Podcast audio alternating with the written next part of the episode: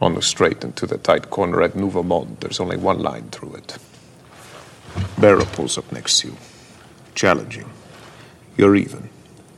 But two objects cannot occupy the same point in space at the same moment in time. Behra doesn't lift. The corner races at you. You have perhaps a crisis of identity. Am I a sportsman or a competitor? How will the French think of me if I run Behra into a tree? You lift, he passes. He won, you lost.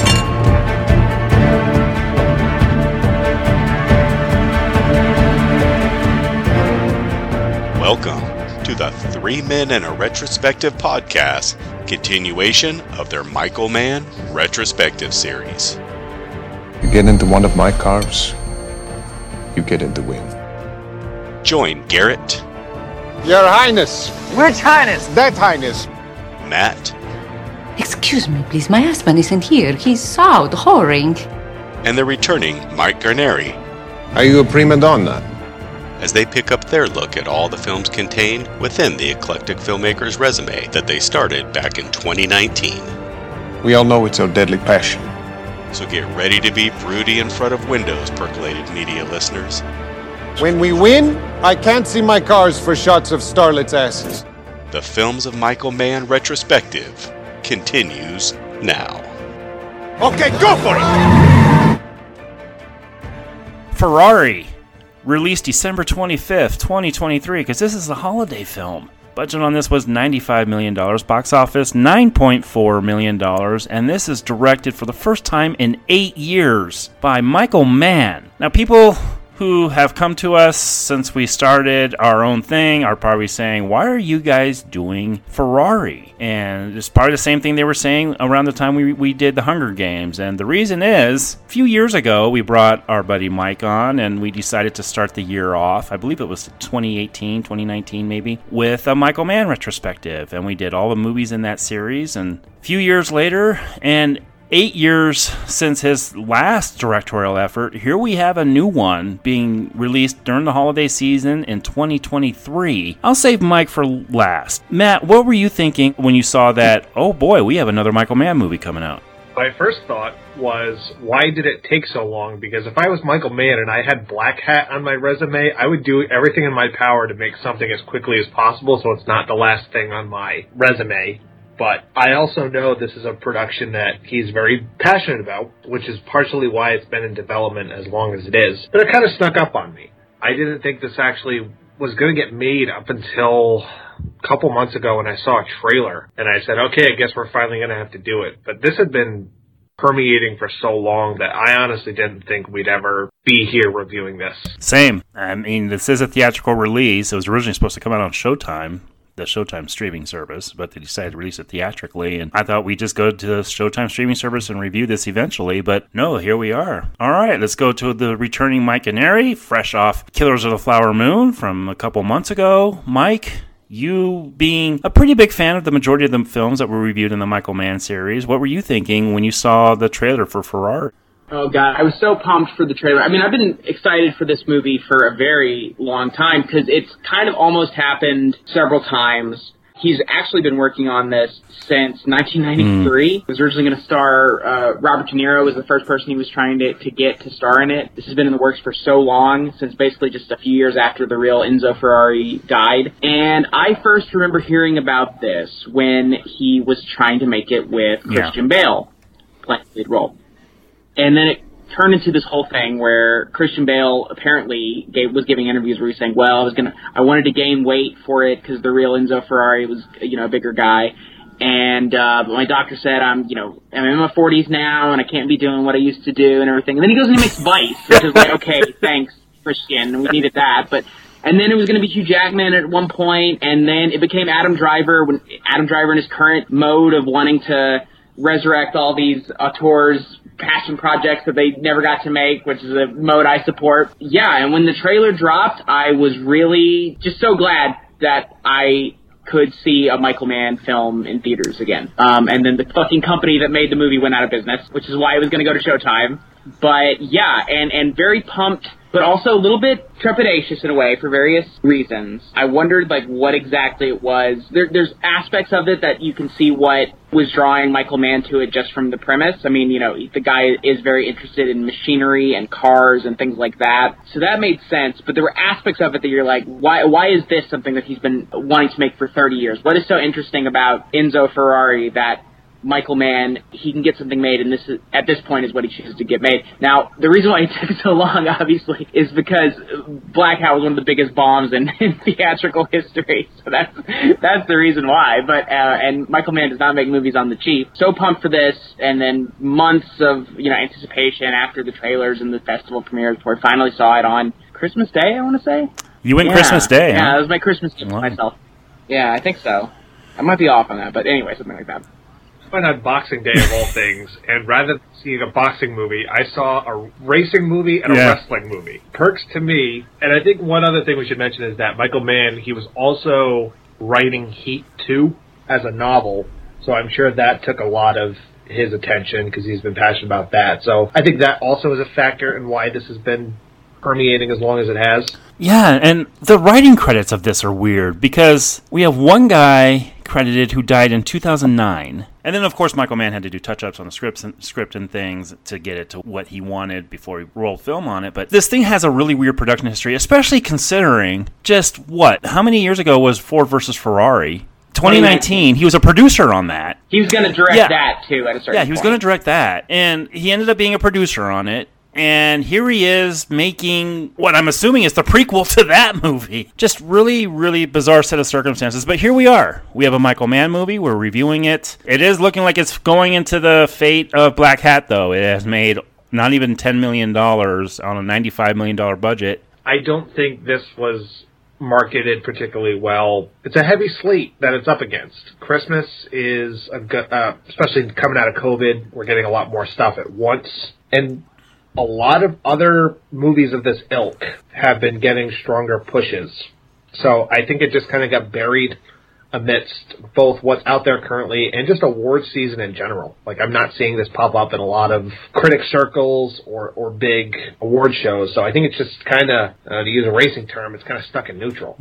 Mike, what do you feel about the box office failure of this so far?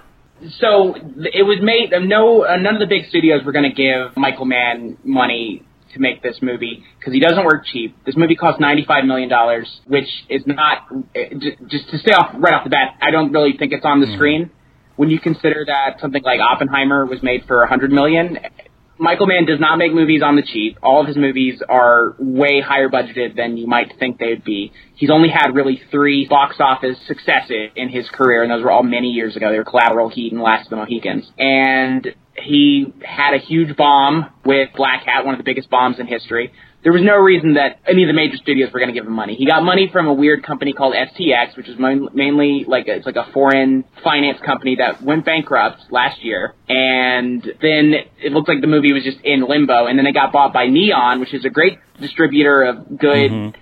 movies, but they're like movies like Worst Person in the World, or like Triangle of Sadness, or like weird BDSM Yeah. thrillers like Yeah. Sanctuary. They don't release wide release movies. This is one of their biggest releases ever, and I think from their perspective, they did not buy it for 95 million. I'm sure. I don't know what the amount was, but it was definitely going to be way less than that. They bought it probably on the cheap, and were like, this will be just an attempt for us to, you know, release something that's got a little bit wider of a sweep, and it's not going to make its money back. And that's what happened. That's what's going to happen. I don't know. Hopefully, Michael Mann can make more films in the future, but he is 80 years old. I don't know. Is he 80?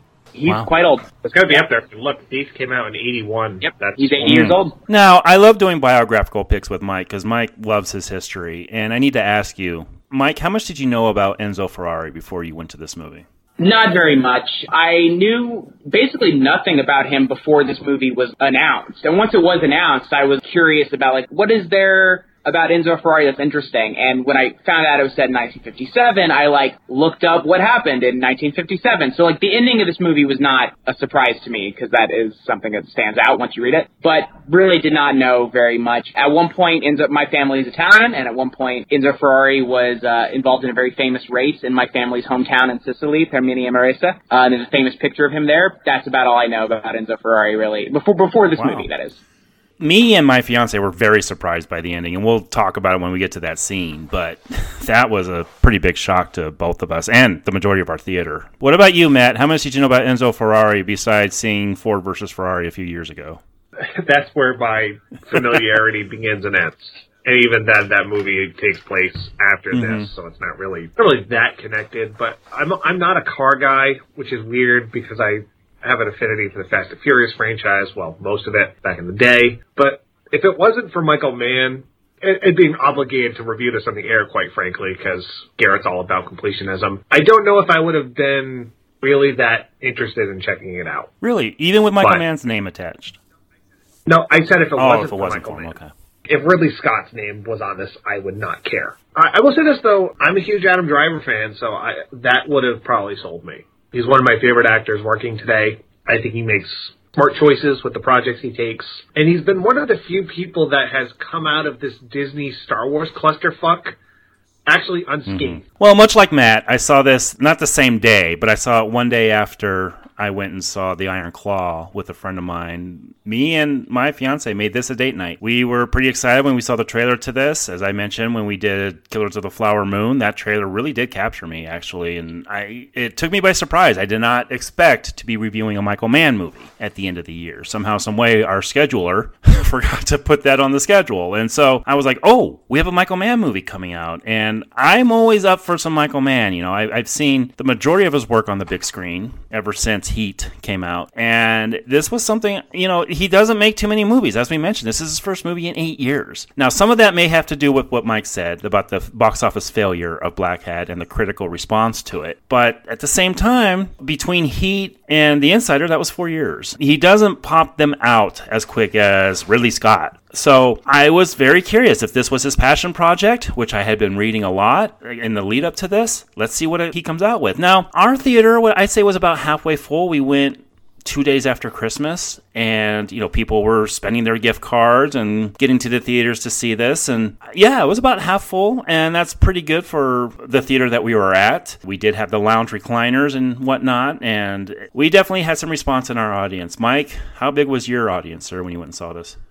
It was a pretty healthy crowd. Christmas Day is usually pretty packed in general. I was surprised. I thought that when I got there, there were not going to be very many people there, but no, it was, pretty big. Yeah. relatively low key, but I also went at early afternoon. I didn't go to a late showing because I saw Iron Claw immediately afterwards, and I wanted to get out of the theater at a respectable Mm. time.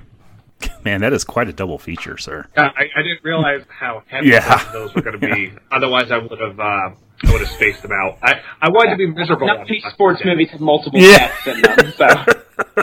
Yeah, I was gonna say, uh, in sports movies, in name only. Mhm. Like, and, and these are, like I said, sports. I mean, outside of what Days of Thunder and Talladega Nights, Ford versus Ferrari, not a whole lot of Mhm. these. All right, let's get to the movie. We start off with some old racing footage, and I'm assuming this was Enzo himself racing. This is the only time we get a hint of his racing past, but he seems to be having a good time here, and this is the happiest we will see Enzo this entire film. Boys, how'd you feel about the opening of this?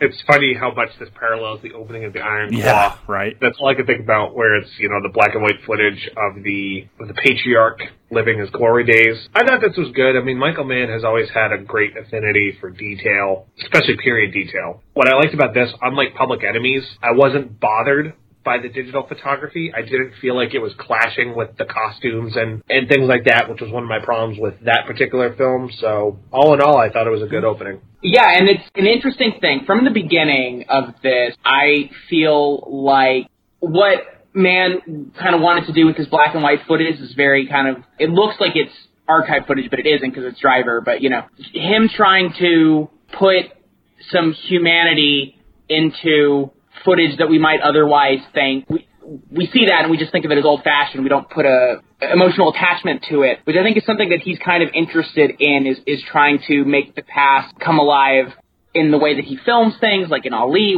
that I think where he did not film that like the way that 60s period pieces are usually filmed, and certainly in Public Enemies where he shot with that kind of very digital look to it in 2009. And then here it, it's kind of a different approach where he starts off with the black and white footage and then he transitions that into the full recreation, the full dramatization in, you know, the quote present unquote of 1957. But from the beginning, he's making a decision to really kind of, I think, pull back from this sort of digital look that he had been really put. He's been pushing pretty much for the entire 21st Yeah. century, uh, exploring in a greater detail with each kind of passing movie to a point where I think a lot of people were actually were, were, were kind of sick of it. And, and I don't think Public Enemies is that good looking of a movie, and I certainly don't think Blackhat is that good looking of a movie. So I, I did, did welcome that change. Uh, but it's an interesting choice to almost go a little bit more of like a, a classic kind of Hollywood kind of style for this than, than something that's more kind of experimental. I agree with that. Yeah, kind of reminds me also of thinking of the opening of Killers of the Flower Moon, specifically when they Scorsese shows it's meant to look Yeah. like archival Mhm. footage. Mm-hmm. Kind of reminds me of that too. That's good. They, Or maybe it's the fact that we've done so many shows this year, Garrett. that Everything is just blending together with all these with all these new releases. You're not wrong. We then get an opening title talking about the state of Enzo's empire, and then another subtitle saying, as Mike mentioned, we are now in 1957. We cut to Enzo waking up, fully clothed, by the way, kissing Lena, played by Shailene Woodley, and then leaving her elegant house. Okay, so we get two of our principal characters, one of which is the title character being introduced here. I'm going to save Lena for later because I have a specific point in which I want to bring her up. Let's get the feelings of our title character out of the way. Now, Mike, you mentioned Mann originally wanted to make this in the 90s with De Niro, and then in 2015 tried getting Christian Bale. 2017 it was going to be made with Hugh Jackman and Noomi Rapace in the Penelope Cruz role, and then that stalled in 2020 as they were having issues getting financing. And in 2022, Mann finally nailed his lead with Driver. I think Driver's fine here. I am taking into this role almost immediately and get past the bias of him getting this role strictly due to his name pretty quickly. that was the big joke going in is, oh wow, a guy named Driver is the head of a car movie. That's interesting. Um, there's definitely someone here who outshines everyone, and we'll get to her here in a bit. But overall, I think Driver is pretty good. What do you guys say? I would agree. Um, I think that he he's one of my favorite currently working actors, and, and certainly currently working like movie stars, like na- name them up the title guys. I think he's great just in general. Uh, I don't think this is one of his best performances by any means. I think there's aspect of the film as a whole that don't allow him to fully rise to the top that I know that he could, but I, I really don't have any issues with his performance at all. I mean, I think that the, the things that might be challenges with this character just from the start are things like the fact that he's 20 years younger than the character is. The fact that he is an American actor and he's playing an Italian character speaking English in an Italian accent. These could be really bad things if they were handled poorly. You know, th- these could be really bad issues, like if he's sticking out like a sore thumb, or he's not selling the age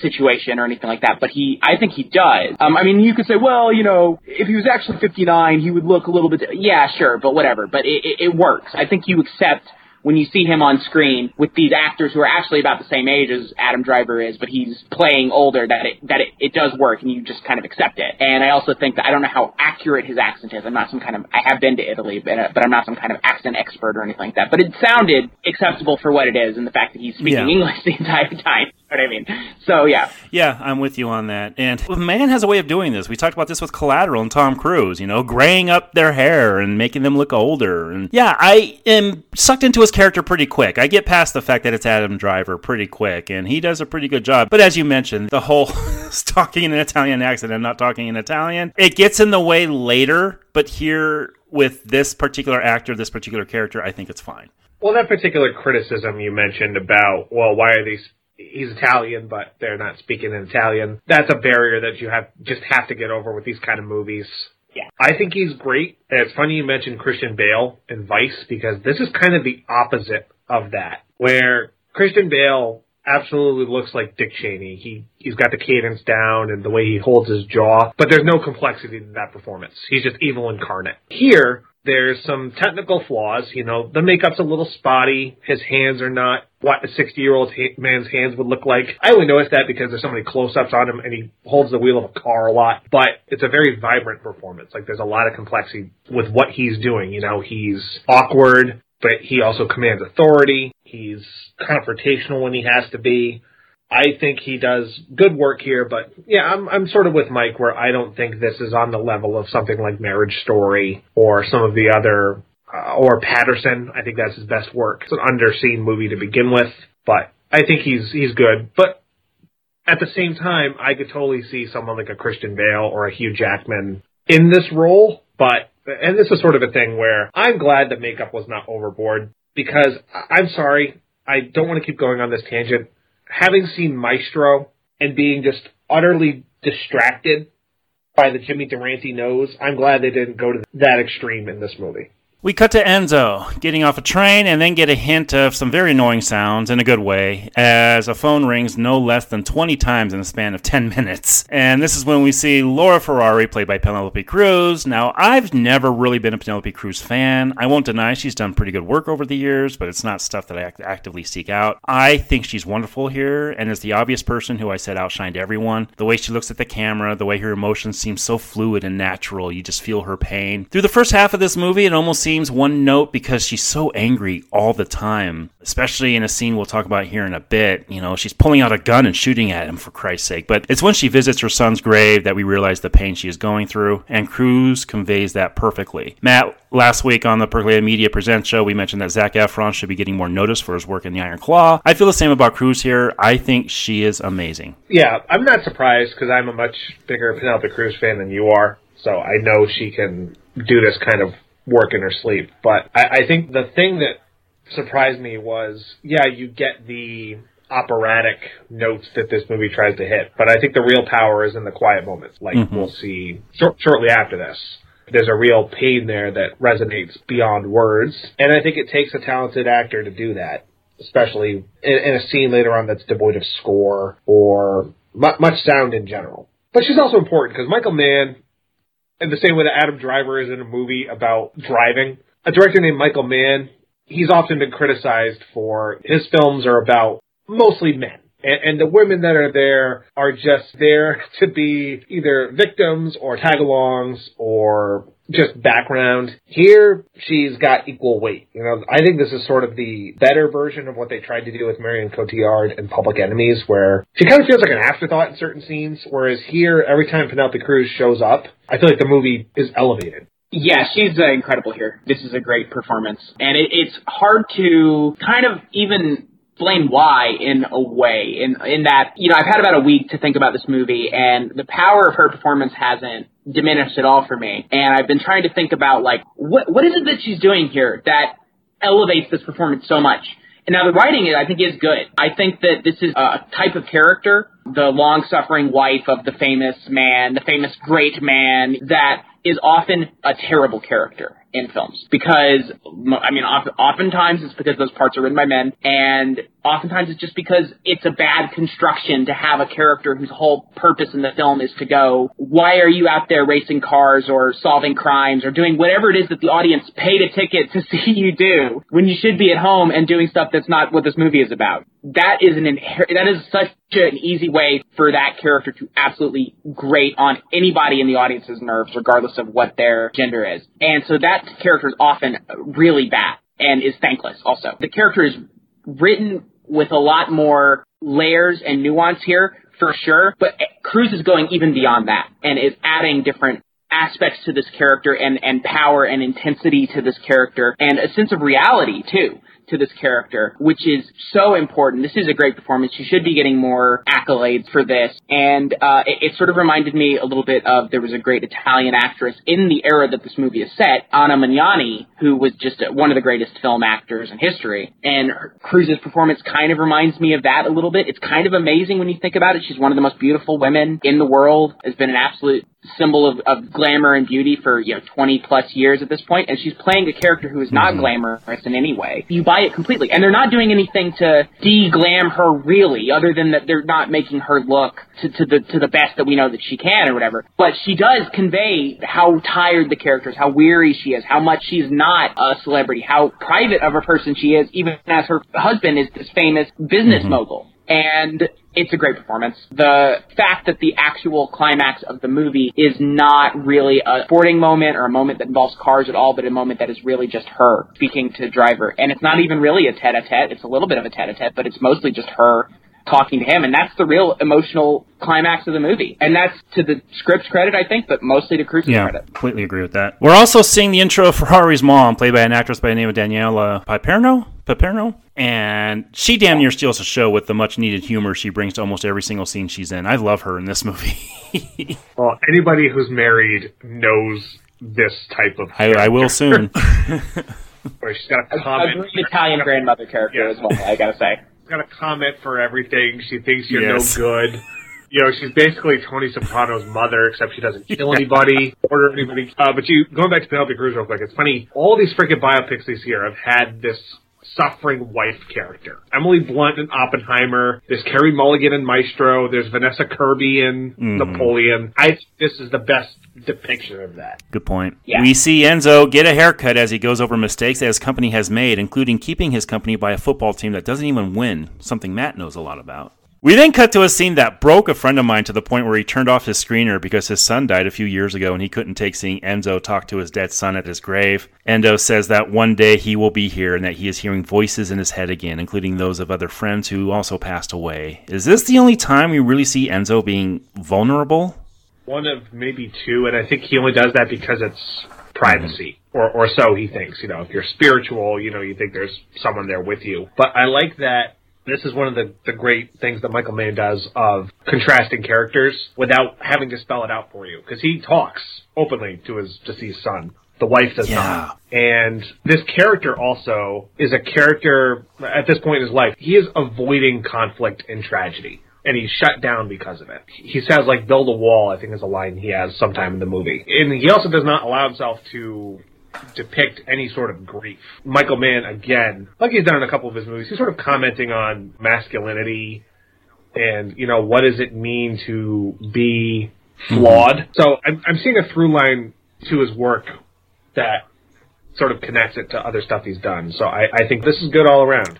this is very much about what he said. I mean, it's what it's what Matt said, and it's what the character in the movie says about how he had to make a point whether he was going to be Enzo Ferrari, the legendary racer and car magnate, or if he was going to be someone who felt emotions, and he had he chose the former, and that's kind of what a lot of films are about. And this one, he makes it very specific in the dialogue and in a Michael Mann film, the camera and the style of it is supposed to provide you the emotions that the lead character can't express with words. And you have a lot of the classic kind of Michael Mann style, claustrophobic, over the shoulder shots. I'm sure you all know there's probably a lot of those where camera's right up mm-hmm. there on Adam Driver and you're, rather than positioning him within a scene, you're in his position rather than him being in the middle of the frame or centered in the frame where you're looking at him head on, you're essentially in his point of view and feeling the moment as he feels it, whether that's accomplished through a bunch of different ways. But that's kind of what it is in this film, i- is trying to express that. And not just with him, but also with some of the drivers later on, and we'll, we'll get into that. But this is one of his less stylized films in recent years, but I think it's a pretty great looking film with a couple exceptions, mostly relating to CGI, mm-hmm. but which you, you don't want to harp on it too much, but it's also like Distracting. Yeah. a couple times, yeah. And with the budget, there shouldn't really be an excuse for that, but whatever. And Mike, you touched on something I wanted to talk about right after this scene is in Mann's last few films, he has really talked about how technology can be detrimental to our progress as opposed to the other. I think the failure of Blackhat really pushed him to make another film about how masculinity pushes you to the point of pretty much being inhuman, which is something that he has explored, as you guys have mentioned, in the past. And this is kind of what he's best at. And I like this decision to do a more human story. And this is where I really feel it. Oh yeah, totally. This is an interesting kind of approach in this film. You know, a lot of Michael Mann's films are your kind of crime thriller, cops and robbers type of thing. And what he does is he kind of takes out the obvious elements of it and sort of just strips it to what he's interested in. And in this, he's kind of doing a similar thing for sports movies, which are kind of a similar genre to crime thrill films in the sense that they're very masculine focused. They're very much focused on appealing to a, a male masculine audience and providing certain appealing moments. And there's a great moment in this film where he well, I mean, we'll we'll get to it, but where he deflates what would normally be a celebratory moment in a sports movie and undercuts it in this really great way, and he's found what is a good vehicle, no pun intended, for his interest. I do have some issues ultimately with how the story kind of plays out or how the film kind of plays out, but I think that he is making some strong choices and some smart choices as well. My one issue, and we'll talk about this more as the film evolves, is that unlike the Iron Claw, which I felt really pulled you in, even if you're not a wrestling fan. I feel like the racing components themselves are the least interesting part of this movie, and it's disappointing that it's so much of the middle that I was far more invested in the complexities of the two main characters than I ever was with the importance of whether or not this race is won by Ferrari's team or any of the particular drivers. It's a weird dissonance that I get from that story that kind of dampens the parts that I do. Yeah, really I was like. definitely going to get to that when we got to those scenes, but man, you're right on with that. As vulnerable as Enzo is at this scene, he does close it off by wiping his tears and just saying he's going to the dealer today. You know, he turns real masculine real quick. We then cut to Laura going to the grave, and you talk about vulnerable. This captures so much about what grief is truly about just a bag of mixed emotions being portrayed right in front of us. And Mike, this is kind of what you were talking about when we see how Cruz is displaying every type of emotion, right? Yeah, absolutely. We then cut to a scene at a church before moving on to a race. Now, is this like the old version of the Indy 500? Matt, you touched on this. These races are something I have a big problem with in this movie, in that it never really establishes what they are racing for. What are the stakes? Why is it costing Enzo so much money? I find it interesting that Mann is intercutting, intercutting this race with more of the church. It almost feels like Mann is trying extra hard to make his version of the Godfather. But these races are a big problem. I don't know if he's just trying to keep action on the screen as all this masculinity is going on, but Mike, you had something to say about this. Go ahead. Oh well, I just the thing that's going on. If I, I I might be wrong, but I think what's going on in the scene isn't a, a race at all. It's the Maserati, the biggest rival to Ferrari, is trying to break Ferrari's record of just how fast a car can go. That's why the track is empty when the guy's doing it. Is that he's literally just there to see if he can run the entire track in a, under a certain amount of time, and he does. And that's why they're all in the church. And that's why they've got all their stopwatches with them. Is that they're so close. The town where they're in, Modena, is actually pretty small, and they're so close. The people in the church can literally just hear the car starting, and then making its way around the course while they're in church. So it, the play off of it all is that Ferrari is in the 50s in Italy. He would be expected to be in church on Sunday going to mass with his family, but he doesn't give a shit about that. He's he cares about what's going on at the track right now and if his record's going to be beaten. And when it is, he's like, well, we got to get out there right now immediately. So that one's a competition, but it's not a race. That's what's going on there. It's it's totally in search of something that's pretty meaningless, which is kind of the critique of it. I think Mann relates to that drive, that idea of like being the best at something, even if ultimately it doesn't change anybody's kind of thing. And then the whole thing about the company struggling is that he's spending all of his money trying to make these fast cars and he's not selling them. He's because he doesn't give a shit about selling it. He doesn't give a shit about money. All he cares about is making the fastest cars in the world. And you can do that, but if you're not making any money doing that, then that's its own thing. This preliminary thing is just a time trial because for the race, how fast your car is for the qualification determines like your entry, which is why like certain cars start earlier when you get to the actual race later on. But this part I was fine with. This I understood what was happening. Let me clear up. I knew this wasn't a race. I knew what scene this was. But what I'm saying is the racing component of this movie I don't feel is integrated too well into what Mann is actually trying to tell. And Mike, you actually kind of cleared it up for me with what you just said. But it's just weird that we're cutting to these scenes and I really didn't really know what was going on, with the exception of what you just said of him trying to get the fastest time. Well, I knew this is preliminary stuff. I was just wondering what these races are for. Well, I agree that it, the racing component in and of itself is my least favorite part of the movie. How do we feel about the way they're filmed? Uh, it's great. I can't criticize the adrenaline rush that you get from watching the actual racing later on and how he cuts between the different cars. I definitely think you get a, you get a sense of speed and things of that nature, but it's the other characters, like the, the other racers, we don't really get to know them at all. Even when there's one that dies within the next 10, 15 minutes, I'm like, oh, that's so sad. But given how everyone else is so like unaffected Yeah. by it, kind of hard for me to, especially because Ferrari talks about like losing friends in the mm-hmm. past. I was a bit surprised that that was brushed aside. I mean, maybe that's true to real life, but it kind of took me by surprise. when the guy dies here, I do think it's a very deliberate thing that it's handled so casually and coldly, which is go- going back to the thing about Enzo making this wall between himself as a human being and himself as Ferrari, the great racing master. The guy dies, one of his drivers dies, and I'm sure Ferrari liked the guy, but as soon as he dies, he's just going, well, we gotta hire a new racer. He's created a situation where he can't allow himself to care because if he, if he did care, what, he couldn't fucking be the leader of a 1950s racing team because people fucking die all the time. Even one of the drivers, I looked this up after the movie, one of the drivers in the movie, the Jack O'Connell character who survives the movie, he died a year after this in a race. So it's that kind of thing. And if I have a complaint about this, I do have some complaints about this movie. One of them is that I do think that the outside of Driver and Cruz, I think that the other characters really don't make much of an impression. Well, Woodley does for bad reasons, I think. Beyond her, I do think it's a really shallow ensemble. There's a lot of characters that don't really get developed. You clock them only by a handful of very small personal characteristics. And I think some people are doing their best to add something to it. I like the actor Gabriel Leone, who played Portago, the Spanish racer, and I like Patrick Dempsey, weirdly enough, as Taruffi, but those are very small they don't really do very much. The impact is very small, and, and I think that's a problem because I think that Mann's films are at their best when there is a big, full ensemble where people get to really shine. You think about something like The Insider, where every single character gets a moment to just kind of. I mean, you think about like Bruce mm-hmm. McGill in that movie, or Michael Gambon in that movie. They get one scene where they just get to absolutely knock it out of the park. You don't really get that here. This is a movie that really has only a handful of characters, and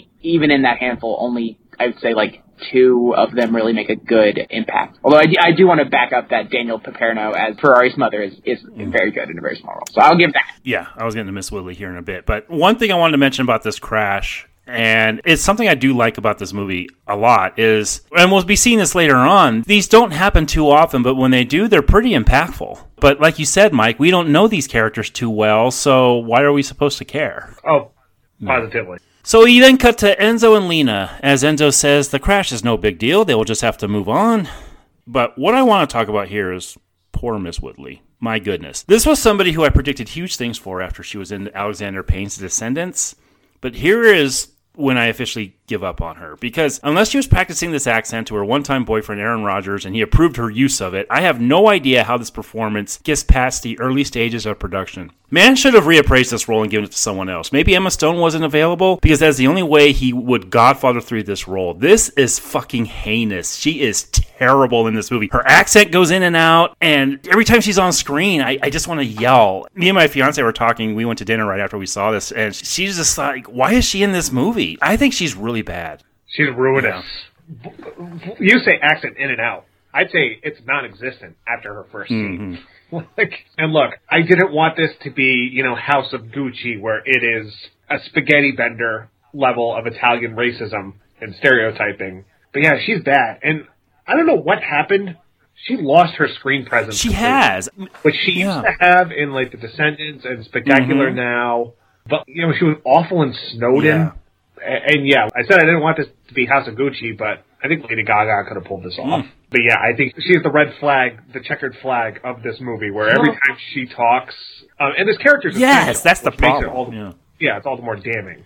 But yeah, I think it maybe it's just a accent barrier. She felt uncomfortable, but like I said, I, I think that other people could have actually pulled this off. I definitely think that other people could have pulled this off. This is, yeah, this is a bad performance. The accent thing is very easy to pick out because it's bad. It doesn't sound like she's doing it most of the time, eh, which is not that big of a, it, it's not necessarily a big deal, but it, it is when there's not anything else like that she's really doing that's right. You don't really get what, it's just not a convincing performance in any levels. She's not convincing as a woman in the 1950s. She's not convincing as an Italian. She's not convincing as uh, this person who Ferrari has enough passion for that he is putting his entire sort of private life in jeopardy over her. He's, she's not convincing as somebody who is raising this child as a single mother, essentially. She's not convincing as some I mean it's it's a completely unconvincing performance. I don't know what she was thinking. I've never really been a fan of hers to be quite honest with you all. And I was she was one of the biggest question marks for me going into this movie and it it was a question mark that turned into a no period. Yeah, she's not good here, and that's a problem because there are parts in this movie, especially as the film goes on, where it'll cut from something else that's going on to her with Driver, and I should not have a deflation in energy when it cuts back to those mm. scenes, and I do, and it's a problem. It's a problem that it, it, it's a bad performance. I mean, there's just no other way about it. She's the third build character in the movie. She's the third most important character in the movie, and it's a bad performance, and that's a real problem. I hate to say it because I know she's the obvious it girl or actress, but they didn't call Margot Robbie I'm sure that Shailene Woodley was like the 20th choice for this. I say that not even to be mean, but I, I'm sure they got turned down by a ton of other people. Yeah, Margot Robbie or, or j- just a bunch of people. Mm-hmm. Yeah. I mean, like Hayley Atwell probably Hayley could have done Atwell's a good this. choice. She might- She's a little bit older than Shailene Woodley, but you, you know, you need someone on Adam Driver's Yeah. level. And she, and like to Mike's point, she does not feel of this period. Yeah, she feels very modern. She has iPhone face, as they as the Twitter called it. And I understand that there might be an intentional element of that because they do make a point later on that she is a more modern type of woman than mm-hmm. Laura, but not to this extent. It doesn't work. It's a bad, bad, bad performance, and that's a problem. So Enzo is appraising more cars and then is hearing that he's going broke because he spends more than he makes. And then we're seeing a blonde girl played by Sarah Gadon who will come into play as another racing practice is happening. This was the girlfriend of one of the racers, and apparently it was some kind of sin for these two to date. She's a movie star. Oh. Her name was Linda Okay. Christian. And so she's drawing more attention away by the, from the paparazzi than the drivers are because they all want to talk. They want to all want to photograph the beautiful movie star who's there, and that's what Ferrari has an issue with. Eh, that's why he doesn't want beautiful girlfriends coming Okay. down to the track when when you have the racers Okay, here. yeah. Yeah, it's sort of like the equivalent of like if Rita Hayworth was there at the time, where she's such a big name that it would distract from the Ferrari brand. And I know her because I know that name. She is technically the very first Bond girl. If you've ever seen the 1954 television Casino Royale with Barry Nelson, Oh. she plays the character who is a composite of Mathis and Vesper. They combined both of those characters into So her. she was a big name at the time then.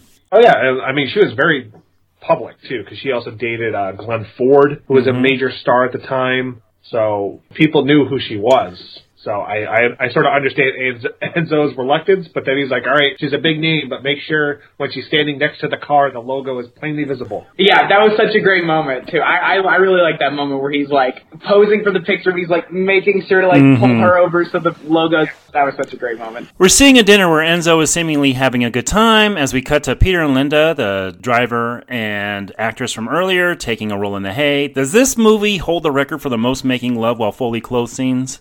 It's up there. That's not a record that I really keep track of. And look, we've seen a lot of uncomfortable sex and biopics. I mean, oh. that was the thing that was distracting. Yeah, you're not wrong. Enzo then goes back to see Lena before we cut to him and her son, who we will eventually learn is his as well, as we see a scene from the trailer where he's showing his son the way to improve an engine's gas power. I like this scene, actually. I thought this was pretty good. Yeah, and it's how this guy would bond Exactly. with his son. Well, it speaks to Michael Mann. This is basically like how James Caan describes the intric- intricacies in Thief. Mann's always been about detail and about pulling apart how things operate. So I think that's why this scene is as prominent as it is. And what's that line that he has in this where it's, if something works good, it usually looks good? So he has something like that, which I think is probably uh, one of Mann's personal uh, mottos as well. I think. Enzo and Lena have a bit of an argument as Lena has somehow lost her accent, and Enzo says that his least favorite part of being with her is actually being away from her. We then cut to Laura and Enzo as he asks for her end of the company so he has full control. He says that he will give her a check as long as she promises not to sign it until the deal on the table is done. She says she'll do it as long as she gets her gun back.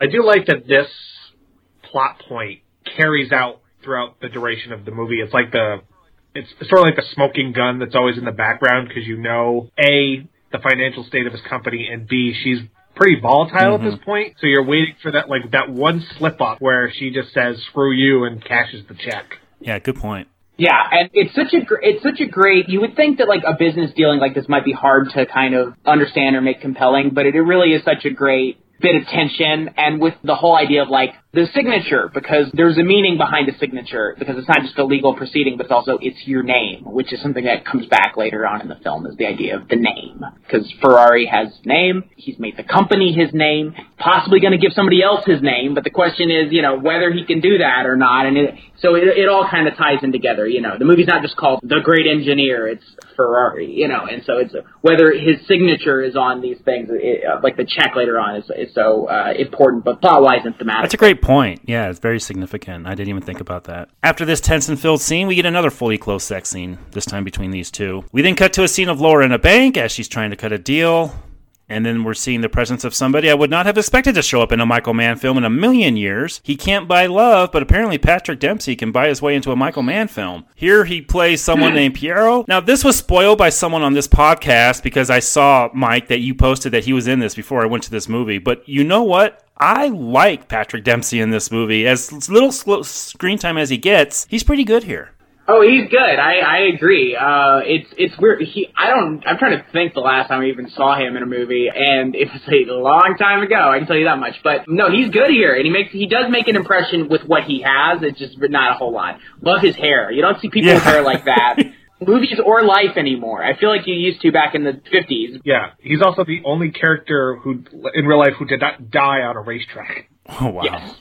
That's the funny part. He's the oldest of them all, and he's the guy who survives everything. Him and Adam Driver are the same age in this movie, basically, which is funny to think about a little bit. But it, it, it's, it's not an issue. It's just funny. Matt, what'd you feel about Patrick Dempsey here? Like Patrick Dempsey, and I saw him in, he was in Eli Roth Thanksgiving. Oh, was he? Yeah, oh, he's- I didn't he's know that. main- well, I don't want to say the main character, but he's top billed, and he's probably the most prominent. He plays the cop, or Hmm. the sheriff. Oh, good for him. But yeah, I've always liked Patrick Dempsey. Outside of that Transformers movie he was in, and he's in a lot of bad movies like Scream Three, Transformers Three. But here he's fine. But I will say I did find the hair distracting because it's so obviously a, a Mm-hmm. wig. But I know it has to be true to life. All this thing, I'm like, maybe because I saw the Iron Claw, I'm like, why does he look like? Until I looked at the picture and I'm like, okay, the guy did actually look like that. Yeah. The real life guy, they called him the Silver Fox. I think he might have been the first human being to be called the Silver Fox. Called Patrick Dempsey and his sexiest man alive. Mm-hmm. Like, He says that he'll drive Ferrari's car as long as his car has an ashtray, which I thought was great. We see a press conference as Enzo introduces his new drivers, and then there's a funny scene of Ferrari trying to cut a deal with a reporter who says he'll do what Ferrari asks if he can get an exclusive on his private life. Ferrari says that he will as long as he promises not to publish it. You know, I'll give Michael Mann this. This movie was much funnier than I was expecting. I giggled quite a bit in this screening. I wouldn't classify this as a comedy No. by any means, but I thought the levity that's here is actually pretty well implemented. And it was the one thing I was not expecting. It's the opposite of Napoleon, hmm. where I saw that and was just bothered by how off-putting the comedy was in something that's all about death and destruction and 8,000 other things. But th- this was surprisingly good. Well, and I think that's uh, attributable to Troy Kennedy Martin, who wrote the script, because he wrote like The Italian Yeah. Job, which is like a, a classic like crime comedy, and uh, Kelly's Heroes, which I've never seen, but my understanding is that it's a comedic. Uh, and I think he, it has that classic kind of old-fashioned style kind of patter, almost not screwball, but it, characters are fast talking and wittier than they'd probably be in real life and a, a little snappier. It has that kind of snappy, old fashioned kind of Hollywood style dialogue to it in a lot of scenes, in addition to the more meditative, contemplative, kind of Michael Mann type scenes. It's an interesting combo. Mm-hmm. We see Laura go to Lena's house as she picks up a toy car off the patio and finds some mail that matches the address. We then see Enzo talking to Lena as she says what happened at the war happened, but sometimes she wishes it didn't because she would not have taken a husband from another woman if she knew what she knows now. And this is also when the reveal that her son is actually his is given. Did we need this mistress son drama? I would say yes for the sake of historical accuracy, but I also think the conflict he has with his wife and business partner is engrossing enough as just over the death of their son and the business difficulties that I think that could have easily outweighed the infidelity and still been a compelling drama. Like I think you, maybe you have a, one scene where it's revealed that he has a mistress and bastard child, but every time they come back to Shailene Woodley, I get annoyed. See, I think that's just on Woodley because I think that there's nothing wrong with the writing of this, and I think it's pretty notable. Like, it's pretty. I think it's an important part of the story because it, it is very much about the idea of like legacy. This film, he has a son that he's lost, and he has another son who exists outside the confines of what you're supposed to have in society, especially at this time when divorce was literally did not exist in Italy in the 50s. Concept of divorce in Italian law. Um, especially a very in the most Catholic country Yeah. in Europe at that time. Hmm. Yeah. And so this having been a part of his life is so important to the story and the idea of what is he building? You know, he's built this company and he's put his name on it and he has forsaken everything else in his life in terms of his family life and his friendships and everything like that. All of that is secondary now to his cars and what he does with them. But now comes this moment where he has to make a decision, basically, about whether or not this boy is part of his family hmm. or not. Basically, like, what am I adding to the world? What am I creating to the world? Am I just defined by the cars I make or not? And that's kind of what is going on later in the in the scene. It's a really good scene where Laura, his wife, is arguing with him about their son's death, and she basically, and she doesn't really mean this per se. She's speaking from a place of pain and hurt, where she uh, accuses him of not caring about their son Dino, who died. She says that he was distracted, and and she points to him having this mistress and this child out of wedlock and everything. But she could also just as easily be referring to the fact that he has this company that he cares about more than he cares about his family. And that's kind of what the whole turning point of the film hinges around. Really, is this guy asks himself, "Who am I? And what am I building?" And the conclusion that it comes to is an interesting one. But I think that the son is such an important part of the story here. Both both sons, really, the one who's dead and the one who's living. And I, I think that that's real. I mean, it goes back to what I was saying earlier about the name and everything. We then see what's easily the most artistic part of the film as an opera is going on and everyone is having different memories show up. Laura recalls when she and Enzo were much happier, complete with more light and brighter colors, and Enzo recalls memories of his son as well as when he first met Lena while amongst the war. Again, the most artistic part of the film. I kind of like this. I like seeing them in happier times. Yeah, I like having flashbacks without particularly extended sequences. It's sufficient. Sufficient's a great way of putting it. I like this. Um, I thought it's an interesting kind of approach. I also liked how he, he put the camera right next to the two opera singers in a way that I don't think most directors would do. I think the idea of intercutting an opera with a more emotional moment for the characters, that's not a new idea. I mean, uh, just off the top of my head. I mean, it happens in Godfather Part 3 for one thing, and it happens in The Untouchables. That, that's kind of an old kind of uh, t- trick in a lot of ways. But him putting the camera right up there so we can actually see the faces of the singers while they're singing, as opposed to just seeing them from a distance while we focus on the main characters. There's something that's interesting about that because it, I think, puts us impressionistically in the moment more than just thinking about it as itself. You, you kind of experience it up close, if that makes mm-hmm. sense. More racing happens as Enzo gets pissed that he seems to have lost to Maserati yet again. We then get another meeting with Enzo, this time with his racers, as he explains to the table that two entities cannot occupy the same space at the same time. Someone always passes and someone always wins. All of us are racers in some form or another, and no one is forcing any of his racers to take their seats in his cars. Mike, I would feel this as kind of an essential scene in all Michael Mann films, right? Oh, totally, yeah. And and maybe Driver's best, well, maybe his best scene in the movie. It's a really great bit of dialogue. Uh, uh, great, not a dialogue, it's Yeah. a speech. It's a great speech that he's giving to his guys, and just that idea of what does he say? Fuck it, we Yeah. both die. When he's trying to sort sort of motivate them in, in his own way, but in this kind of nihilistic almost way, where the only thing that matters is the win, and he is so lacking in warmth, and it's such a great, well delivered moment. And there's that part where Driver he's kind of gesticulating, and he puts his fist down on the table when he, he hits a plate and it kind of swings up and kind of uh, makes a noise and everything like that in a way that I thought was a really good decision, whether that was his decision or, or Mann's decision, because that is something that people do when they're very uh, angry. Is they kind of disregard the the items that are around them in ways that are actually honestly kind of embarrassing sometimes, and like. It's a little embarrassing that he's trying to make this speech and he fucking knocks a plate over. You Yeah. know what I mean? But that's how people. He's just in this moment. Yeah. It's a really well done, well acted scene. Yeah, this is his uh because it's an Italian movie. This is his sit down moment with with his with his his family, where basically you know it's like the how did it ever come to this from The Godfather.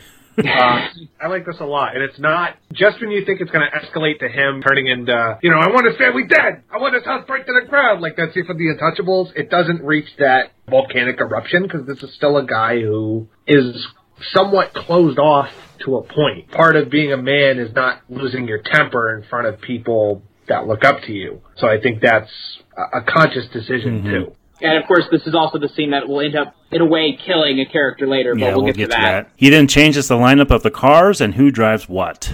More dealings with Laura and the affidavit are shown, and she also says that she wants information on the payments made by the company to Lena.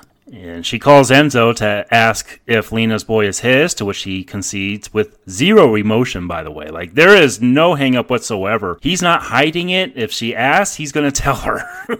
she hangs up saying that she needs to think about this. So I guess it is essential that we have this plot, right, Mike? Oh yeah, essential, and it's essential for kind of both characters. If I, if I can kind of speak a little bit on the cultural context a little bit. I'm not going to pretend that I'm an expert on Italy because I'm not, but I I am Italian American and I have read a lot. I'm very fascinated by Italy and by its history and and its culture and everything like that. And there is something about the specific dynamic here where everybody pretty much knows that this boy is his son except for his own wife. There's a certain amount of don't mention it but it's accepted. Mhm. That would have been understood at that time even in an extremely religious, extremely culturally kind of conservative country in many ways, there there's an element of you can be with your mistress on Friday as long as you're in confession on Sunday, so to mm-hmm. speak. And it's the secret keeping element of it and the, the openness of it to everybody except Laura. That's the real kind of a transgression, I think, from her perspective more than anything. Because from her perspective, she's given so much to this marriage, and he's he's not. And then also the whole thing with it's just kind of mentioned. It's a small thing, and weirdly, it's a line that's directly in the movie Walk Hard. But the part where um, his his mother says that he had a he had an older brother who died, and the wrong son died, and everything like that. There's an element of the idea of that the oldest son being the one who's the most important thing. You know, this is true, by the way. When I was born, maybe I shouldn't say this, but when I was born, I'm the oldest son of my father, who was the oldest son of his father, who was the oldest son of his father, so on and so forth. And when I was born, apparently my grandmother said, in, a, in an Italian family, the firstborn son is like God. And that's a lot of pressure.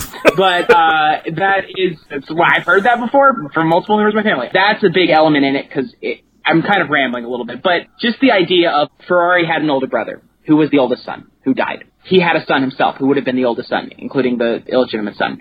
He died. So this second son being regarded kind of by everybody as like an afterthought is a big part of the story as well. And the fact that at the end he doesn't regard him as an afterthought, but brings him into the fold and into the family is a big deal. Mm-hmm. And that actually ends up kind of being, well, I actually have kind of an issue with this in the movie, is that that kind of ends up being him recognizing the other boy as his son is a big part of the movie, but it's kind of ultimately resolved in a text caption at the end of the movie, which I don't really support, but Yeah. we'll get to that. Yeah, you should have seen the confirmation that Mhm. they talk about. For sure. Yeah, right. Something like that or something, yeah. Yeah, or they do. I mean, hell, just steal the ending for The Godfather, where, where They they close the door. and she We're seeing Enzo go to one of the cars he's entering in the race as he asks what he's going to do. He reveals to Laura all that went on with him and Lena, and he says that he not only was in love with her, he's still in love with her. That is the difference between her and the others. Laura says that she doesn't want Lena's boy to inherit their company, as it isn't hers. It should go to the son that they had together. She even goes as far as to blame him for the death of their other son. Powerful scene here. Very powerful. This is, I mean, not to speak in, in somewhat crude terms, but it, it, or in cynical terms, but this is the Oscar moment Yeah. in a way, especially for Penelope For sure. Cruz. Ama- amazing. Oh yeah, this will be the clip they Mhm. play. Enzo says the dystrophy is what killed their son, not him, and that Lena is not his wife, she is. And he also goes off on this really weird tangent where he says that he learned all about what dystrophy is. He knows what killed him just as much as he knows about cars. And this was this was just a really pulled off scene. And I, I say weirdly because, you know, in the midst of arguments like this, and I've been in these as well, you go off on these tangents of, well, I want to show that I know exactly what killed him. That doesn't mean that I ignored him. Oh yeah, definitely, and and specifically with his character because his whole thing is like, well, I can figure everything out. I, I'm a fucking engineer. Like I, I know how to build the perfect car. I can do that. I can build. A, I can figure anything out. I can't. Yeah. You know, that, but but that's how people in a lot of situations get themselves into it. Especially people who are good at certain things, as they think that if they're good at one thing, then if they just apply that same amount of effort and expertise to something else, that they can beat that. But there there, there just wasn't any any beating that, and it, it it's kind of shows the lie in his idea that he can create this wall because he can't. He thinks like, oh, okay, if I can be Ferrari the great, I keep saying the great engineer. If Elvis is the king of rock and roll or whatever, then Ferrari is the great engineer. That's Enzo Ferrari's nickname over in Italy. Makes sense. And this is the, you know, Michael Mann's thing where a lot of his characters are intricate with what they know as far as machinery, but they don't understand people. Yeah, Uh, you know, that's sort of, you know, that's in Thief. To a certain extent, that's in Yeah. Heat, because that's what brings down Val Kilmer's Mhm. character. You know, that's gets in the way for John Dillinger. Blackhat got in his own way, so how do we make that count? You know, that's with Will Graham and Manhunter, so that's a hallmark of Michael Mann's movies. And what's kind of interesting is that in a lot of those movies, that human element is kind of the downfall of the characters in a lot of ways, at least from achieving what they want to achieve.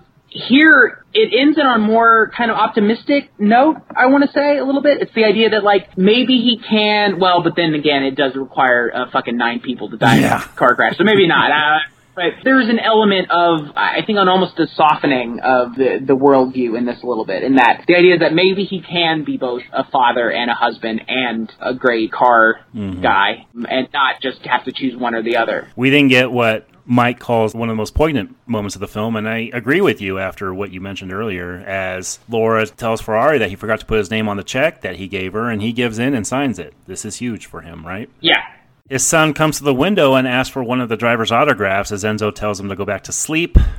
We cut to a gathering before the big race we've been building to, as a little pageantry is shown with pictures being taken. Mann does one trick repeatedly in this movie, and that is shifting the focus of the camera lens to another actor while blurring out another in the same shot. I thought it was quite effective. I thought a lot of the way he shot these actors was pretty poignant. I liked the way he shot this movie. Yeah, and especially with his films post digital photography. I think this is the one that strikes the right balance between modern sensibilities while still feeling like it's something that could have been made, I'd say, 20 years ago. Mm-hmm.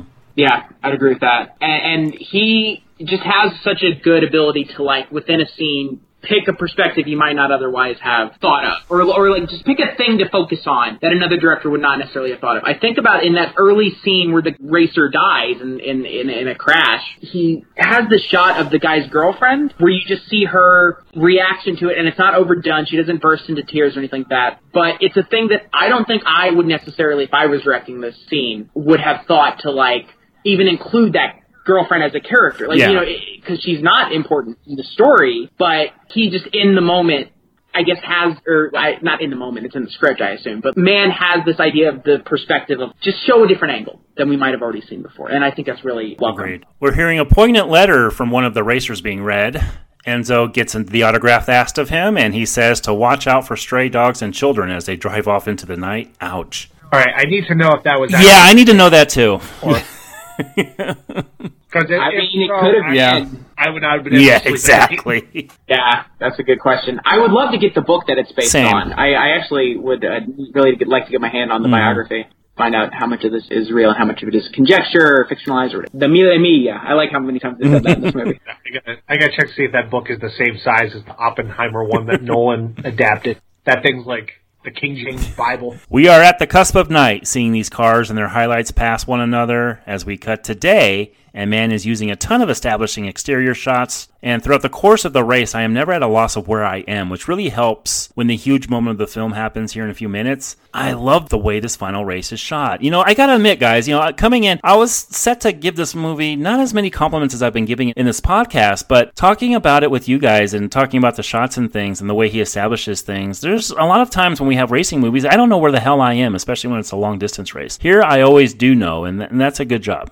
Yeah, I, I would agree with that. And, and the dolly zooms Yeah. that he does during the racing scene to give you that kind of feeling of being there in the car and how what it must feel like, I'm guessing, to be racing at that speed in those circumstances and everything. And I got to tell you, driving home after this movie uh, was really weird. It was just it was just to leave and immediately start driving, be like, oh, okay. You're certainly very aware of how dangerous driving is. This is not the movie that will give you the case of the lead foot driving down. If anything, you're going to be considerably more Exactly. cautious. Oh, yes, you're right. You're definitely right about that. We're seeing drivers go off the road, losing their brakes. More racing is going on as we see Peter kiss Linda before he goes back out on the track. And as I was reading about this moment in some article where it was actually captured on film, and the look of Linda's face was saying exactly what she conveyed later that something just didn't feel right when he went back out there. Yeah, he's got the fucking the we both die. I mean, he's he's he's gotten Yeah. the disease. You know, Mhm. the I need to win at any cost Mhm. disease, and we see where that ultimately pays off. Unfortunately, Great shot from the ground as the racers race by.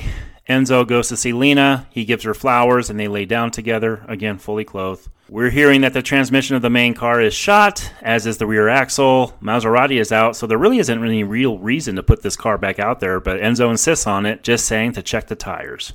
Laura approaches Enzo's mom, asking why she didn't tell her about his other son. His mom responds with, As it turned out, one son wasn't enough. Ouch! Man, that is just yeah. harsh. We're seeing establishing shots of the area the cars are going to hit next. And as they come around the corner, I have to say, I had zero spoilers going into this. I knew from the trailer that there was a huge crash, but we already had one, so I didn't really think about it. But as they kept showing the divot in the road, you knew something was coming. And when the moment happened, me and Jen both let out a holy shit. And when it hit the crowd, she put her hand to her mouth and audibly gasped. It is a harrowing, sick moment that doesn't have the best CGI in the world, as Mike has pointed out, but good lord, I so wasn't expecting this. And he shoots this pretty well. I'm glad I yeah, knew nothing because it is very rare in a movie, especially one based on historical events, where I audibly comment. I'm not going to say exactly what I said on the airwaves, but yeah, this took me completely by surprise. I had no idea this was coming, and yeah, I can poke holes at the dodgy CGI, but I think it's the the moment is so shocking and built up so well that you almost disregard that. Mm-hmm.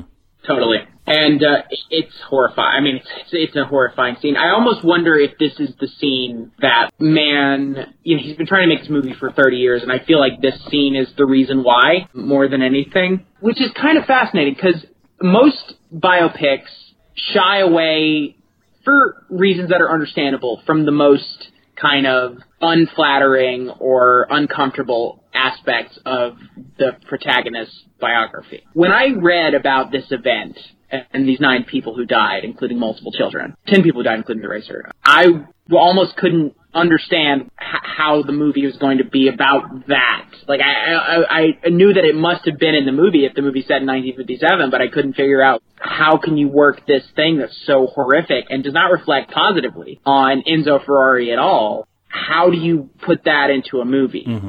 And this is the moment that I was referring to earlier where I talk about how Mann is intentionally kind of deflating the positive rush that people get out of sports and out of sports movies. The moment I think is so amazing where it's you see the in a single kind of shot the human wreckage, the remains of all these people, and it's terrible, yeah, horrific. These destroyed bodies. And it cuts from that to the crowd cheering as the character played by Patrick Dempsey is being, uh, you know, crowned the, the, the overall winner of the race. They don't realize what's happened yet, but it's such an amazing just cut to subvert and to really ask the question like, what is it that we're celebrating in sports? You know what I mean? And does this happen in every single sporting event? Of course not. Does it even happen in racing these days? Not as much as it used to, certainly. But when you hear on the news about some wrestler or NFL player who got terrible brain damage and died at 50 from getting hit too many times or whatever, or even things that are, don't have that same kind of human cost, when you hear about how many millions of dollars goes to build new stadiums every year with city government money and everything like that. I think that's kind of what Mann is asking here is like,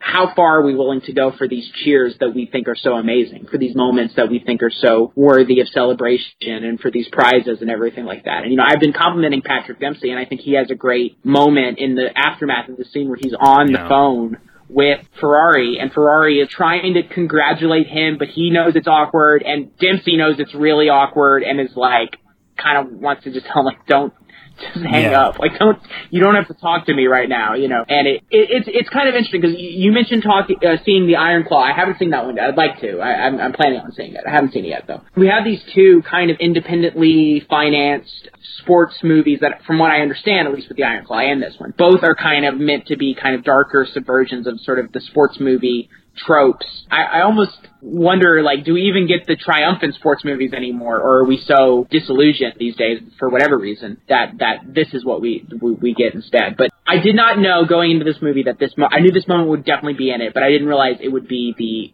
uh, kind of the climax, really, of the film. I thought this would be Act Two. Yeah, you know what I mean. And to that point, if you want the cliched sports movie, go see the boys in the boat. You and the five other people who have seen the movie. Don't worry, I won't. I will not. Yeah, I'm gonna yeah, pay money to see a George Clooney direct film. Those are the three movies that are like the outlier of conventional sports because boxing, there's a million, baseball, basketball, football. These three, not part and parcel. Mm. Yeah, and for the record, don't see this back to back. Yeah, please don't. Like I yeah. did.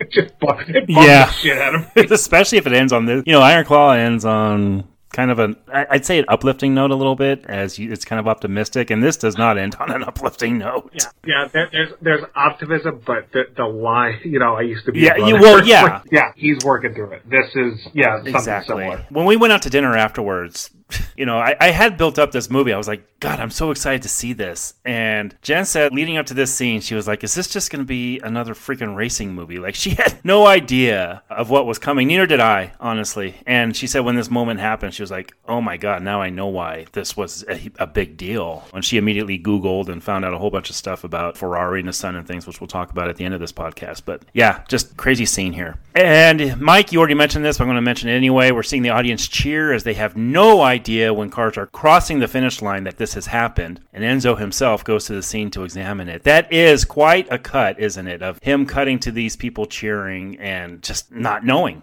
Yeah, it is. But I like the rat. The movie doesn't give you a second to like Yeah. recuperate. It's such a stark contrast to the rest of the movie, and this is where I'm like, okay, I see why this was rated R.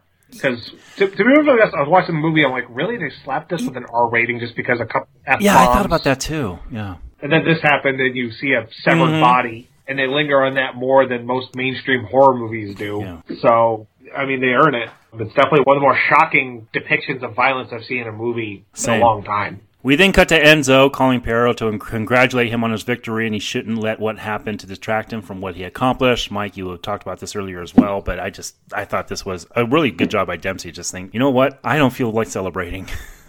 They examine the car and find that the tire was damaged, which means it wasn't bad before the incident. It just hit something. And Enzo hears that Laura cast a check. Enzo goes home and she says this whole thing, that of the deaths of nine people, ten including the driver, is God's way of punishing them. Enzo says that he heard he had, that she had cast the check, and she explains that she had for him with no conditions other than to not acknowledge the other boy while she is alive. Again, I mean, we've said it this entire podcast, but another great scene by Cruz here. Yeah, I mean, she's just incredible, and there's a reason the movie builds up Mhm. to this. She is the greatest asset this movie has, more than Driver, more than Mann, more than Woodley. um, she, she, she's the reason to see this film more than anything. And it's come full circle because now this is the mention of Godfather 2, where it's you, you can't be, he waits until the mother dies for him to kill Fredo. We then get a final scene of Enzo visiting the boy, and he says that he's going to introduce him to his brother Dino and that he wishes he could have met him because Dino would have taken him everywhere. Mike, how'd you feel about this way of ending the film? I was, to be honest, when I realized this was the last scene of the movie, I was shocked. It's not even that I thought the movie seemed too short, but I seemed like there was a, I wouldn't say a third act that was missing, but it definitely seemed like there were scenes that needed to be there. I just feel that way. I feel like there's elements in the story that did not that gets summed up in the title in title cards at the end. The fact that he did his son Piero did take on the name Piero Ferrari after Laura's death, and that he is now the owner of the company Ferrari, and he's still alive to this day. That stuff I think is too important to the text of the film to be regulated to a little card at the end. I understand that it would be difficult to sum up all that in some sort of storytelling way. I'm not saying that we needed to have flash forwards to 1978 or whatever, but I do think that there was some sort of element of drama that was taken out of the movie because this emotional catharsis, which is Ferrari finally acknowledging publicly that this guy is his son, that is not on screen because it's conveyed in a text, and that's not really what filmmaking is to me, I think. So I was kind of shocked that this is the last scene, and it kind of put a, a damper on the movie for me a little bit because I understand what the approach that they're going for is. The idea of most biopics take place over many years and try and convey a lot of time, and this one just takes place over a few months. So the idea is let's examine this guy's life from the most critical point in it, you know, the most dramatic possible point in it. And there is something to be said for that. I think that's a, a you can often be a very good approach. But I do think that the story as it's depicted on screen is not totally finished. I don't know exactly what need, it needed to be. I'm not saying I'm going to rewrite the script. Something involving the son, maybe. Something involving how Ferrari legally handled the inquest and the, the, the paparazzi maybe maybe I'm wrong about this. I don't know, but that it was the impression I got coming out of it. It kind of put a bit of a, a damper on the film for me. Be quite honest. I'm in lockstep with Mike. This felt like a condensed epilogue in the worst way, and it pulls an unbreakable as far as being a bad instance of telling us rather than showing us. Not saying I needed another hour of this movie, but it does feel like the movie escalates to a point where everything has hit Enzo's breaking point. Possible death on his hands. There's the legality of that. There's the holistic thing of calling a bastard child your own officially. That's the climax of the movie, and it feels like the logical third act, and it's kind of undercut in both ways. It's odd, and it makes the movie kind of feel incomplete on my end because it's two hours, but it's a smidge over two hours. You know, I complain about movies being too long, but I think this is an instance where you know another twenty to twenty-five minutes would have actually benefited the overall movie. Interesting. And then credits roll on Ferrari Boys. Scale of 1 to 10. What do we give Ferrari? Uh, Mike, you go ahead and go, sir.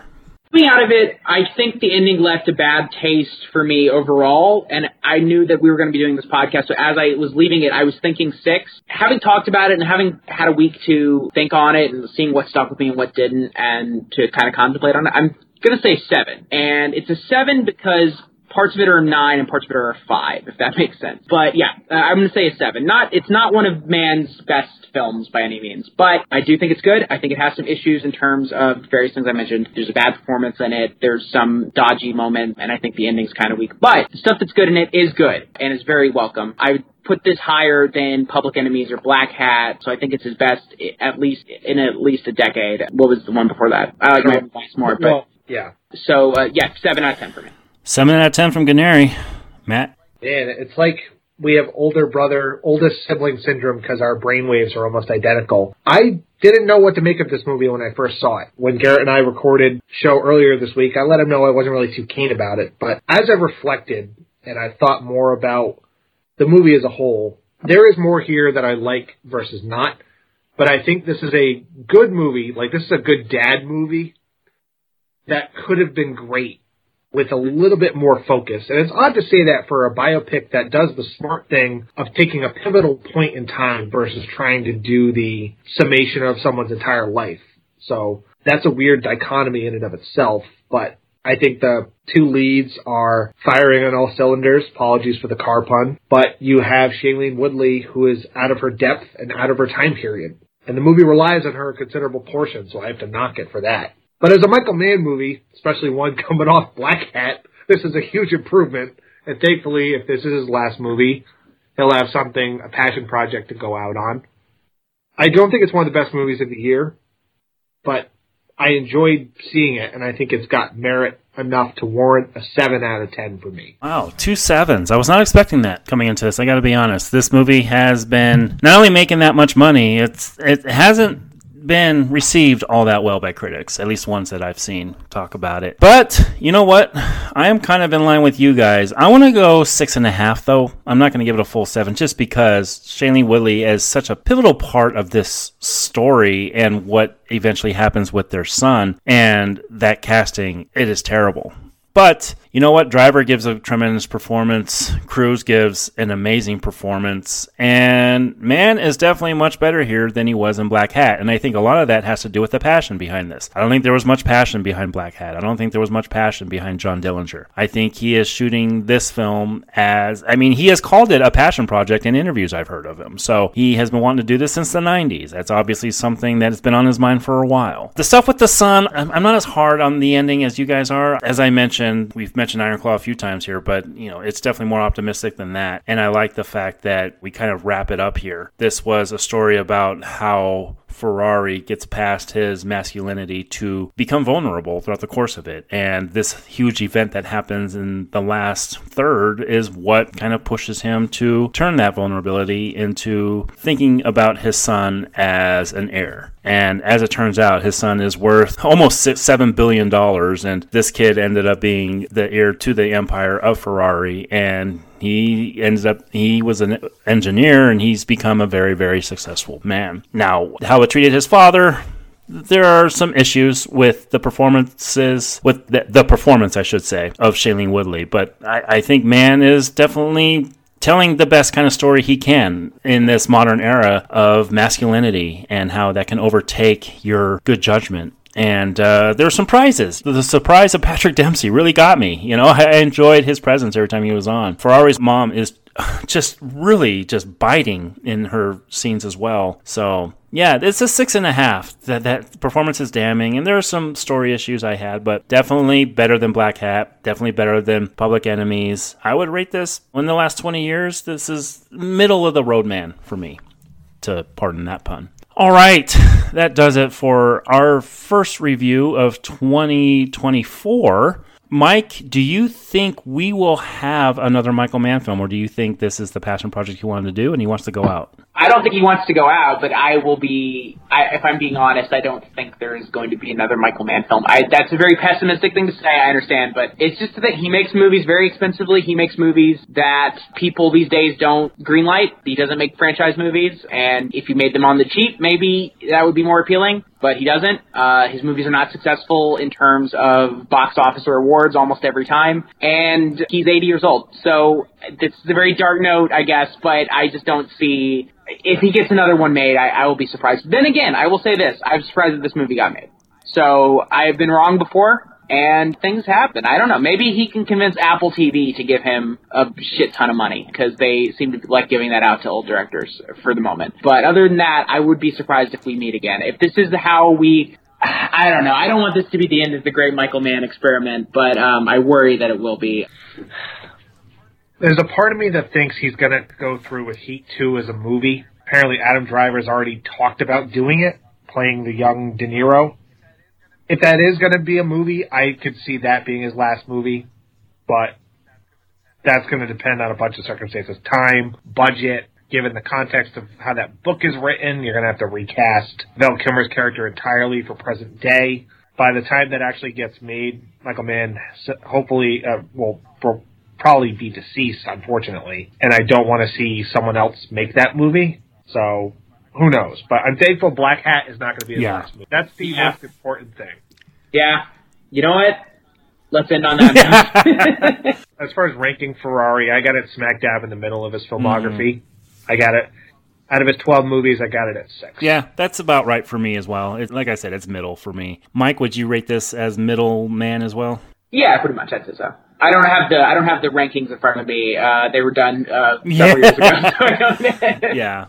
But that is our first podcast of 2024. Mike, I would like to thank you, sir, for once again joining us on another movie that we didn't think we would see. You know, we didn't think we'd see Killers of the Flower Moon, and here we have another Michael Mann movie that you are brought back for. But, sir, you will be coming back to these airways. We always have something available for you. You always bring something different and a very nice perspective on these movies that we do. So, I would like to thank you for joining us, sir. Molto bene, molto bene. Grazie mille. and if you want to hear what we're going to be doing next, well, go back to last week's epic show where we talk about our basically our full slate of 2024. Not to spoil anything, but we're going to get into some apes. So that'll be our first retrospective of the year will be the first part of the Planet of the Apes full retrospective. So go back and listen to that show. We, we get into that. So until next week, when we talk about those damn dirty apes, Enzo, go podcast the hell out of them. Thank you, boys.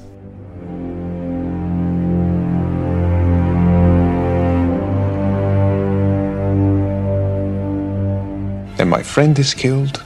I give up racing forever on Monday. I'm back racing by Sunday. Thank you for listening to this episode of the Three Men and a Retrospective podcast. I know more about nephritis and dystrophy than cars! Please join us next week for an entirely new review.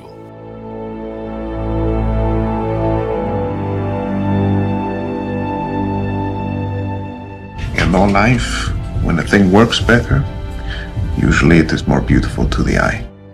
And if you're interested in hearing what the boys feel about the rest of Michael Mann's resume, please head on over to www.bingemedia.net and click that Aftertaste tab. This is much better.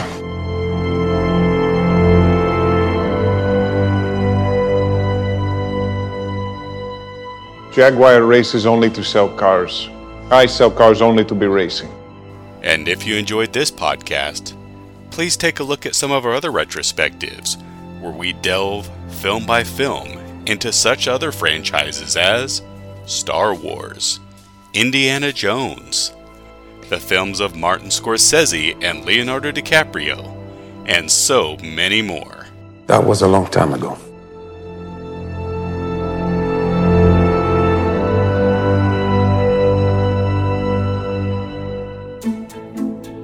And if you would be so kind, please take a moment to give us a positive review and rating on your podcast platform of choice. So, what do you think? It truly helps others to find and discover these podcasts.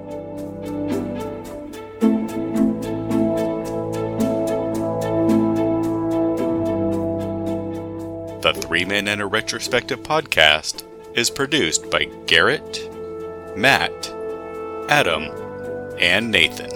As it turns out, one was not enough. Edited by Garrett. Everything! I did everything!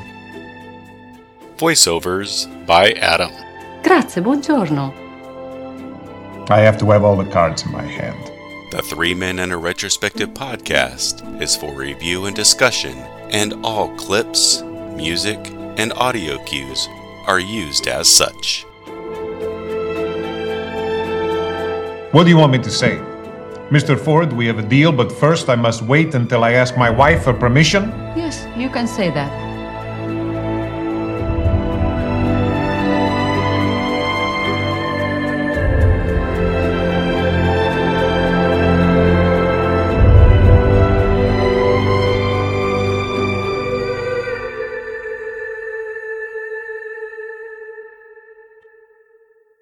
Go away, please. Give me a pen. I'm all set to go. Matt, if you give me a countdown, we'll get going here. All right. Uh, do you want red light, green light, or no? or uh, I can wave the flag? Three, three, two, one. Yeah, and the writing credits of this are weird because we have one guy credited who died in 2009, and we have another guy who did a rewrite who died in 2011. Hey, who did the rewrite? Oh God, I, I, I found out on my research and I lost it because I I was on another page. Oh, let me. I didn't know that at all because I just knew it was Troy Kennedy Martin because he's kind of legendary in a way because he wrote the Italian Job Yeah. and other. It was uh yeah, stuff it was Brock, Brock Yates is the gentleman who did Cannonball Run, Smokey and the Bandit. Um, he died in 2016. So Wow, I didn't yeah, that. yeah, it's Wow. it's just it, it- it's. Yeah. We see Enzo get a haircut as he goes over mistakes that his company has made, including keeping his company by a football team that doesn't even win, something Matt knows a lot about. Why you go there? Sorry. the wound is not shut yet. it was in my notes, and I kept going, and I forgot that I put it in my notes. But like you said, Mike, we don't know these characters too well, so why are we supposed to care? so Yeah, and it. Yeah, I, well, yeah. Anyways, okay, out. sorry, I didn't. blooper. Uh, Matt, do you agree with that?